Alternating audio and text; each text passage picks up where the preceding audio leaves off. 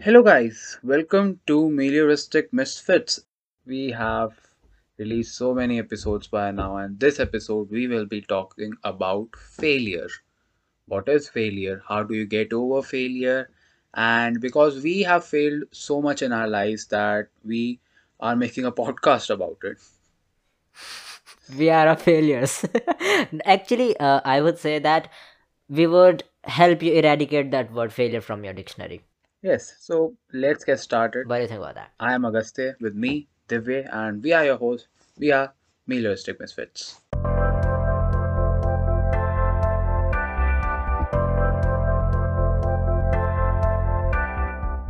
get about that let me tell you that when we talk about failure you think that it is you who failed it is something bad that has happened to you we never think of the thing that you got to know how that things does not needs to be done. And it is way more important than knowing how it is to be done. So that is a big point that you have achieved over there better than the one who have succeeded according to so-called society. And i know that word failure triggers something negative in your mind so let's call failure pineapple it would sound tasty and better so you have pineapple yourself in your life and it's really good because pineapple is actually good so the thing is that failure shouldn't sound as negative as society made it so I want to tell you that failure is when you quit what you are doing. When you accept that you cannot do what you are doing. It is when you have failed. Otherwise you have pineappled. So you have made considerable progress in a direction of what you are trying to do and God even failed himself doing things. So who are you to succeed in just one go? So that was your take on failure. And I really like the part where you mentioned how failure is like a dogma Yeah. and you replaced it with the term with another term for failure because whenever a person thinks about Mhm. failure they have a lot of emotional paraphernalia attached to it Definitely. and uh, my take on failure and overcoming failure is that uh, i have a neurological perspective over it failure how we tackle with it we use our limbic system to tackle with it which is not the evolved part of the brain Definitely.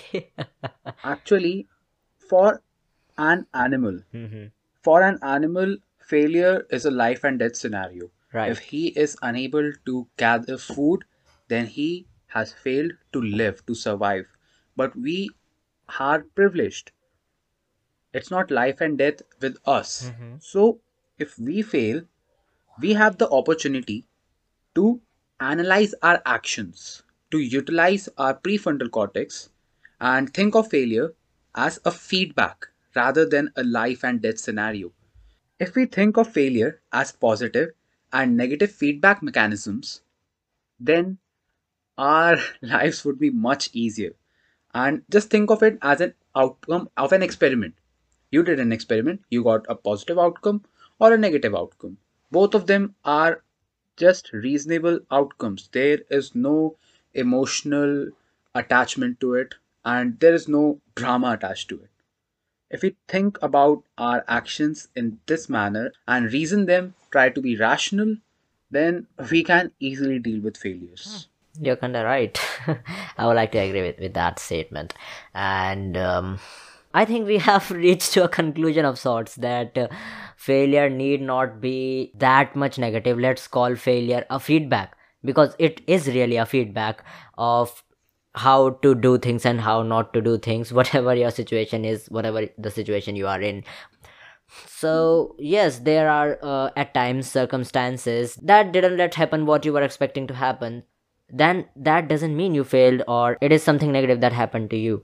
Because, you know, people say that trust in the process. I would like to quote that line here because when you are. Um, we actually we don't know what's gonna happen in future and we are not that far sighted that we can know what's gonna happen the next week.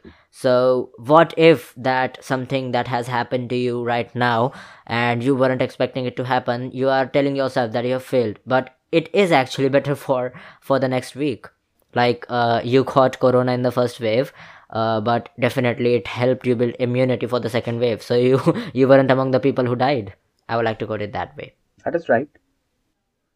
That is right. Also, the importance of the journey is very important. the importance of the journey is very important. The importance of enjoying the journey is very important because every action, every examination we give, some people think of it just on the basis of the result. Think from the perspective of a sports person. If he has to play a match, then if he thinks of the match just in terms of the final result, did his team win or lose? Then it would be very difficult for him to cope up if he lost.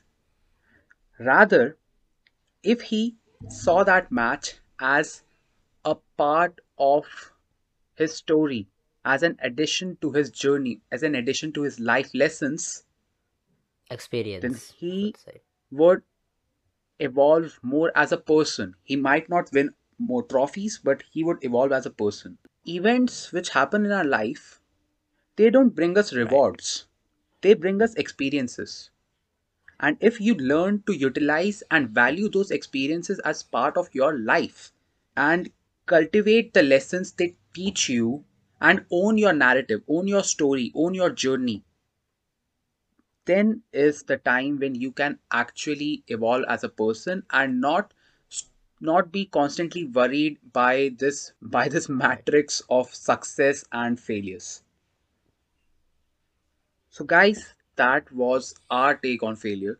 And if you have ever experienced failure i know that at times failure can completely Right. shatter a person utterly destroy a person. And if you're feeling that way then you are allowed to feel that okay? Uh, we are not saying we have told you that uh, thinking of life in basis of success and failures isn't the best thing for you. But if you are feeling utterly despondent because of failure then you are allowed to feel that and you are allowed to be sad about things.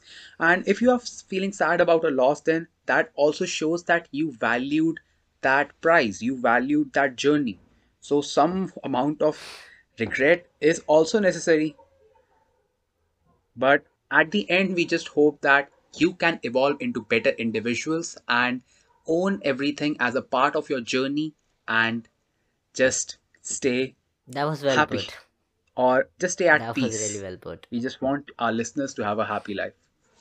Thank you guys. Thank you for listening this episode. Thank you for listening so far. You can follow us on Instagram. You can catch up with us. You can message us. You can talk to us. We love to hear, hear what, whatever you have to say to us. And until we meet, meet next time, remember to stay hydrated, stay at peace, and try to keep yourselves free from And delusions. This is Agastya signing off signing off. Bruh.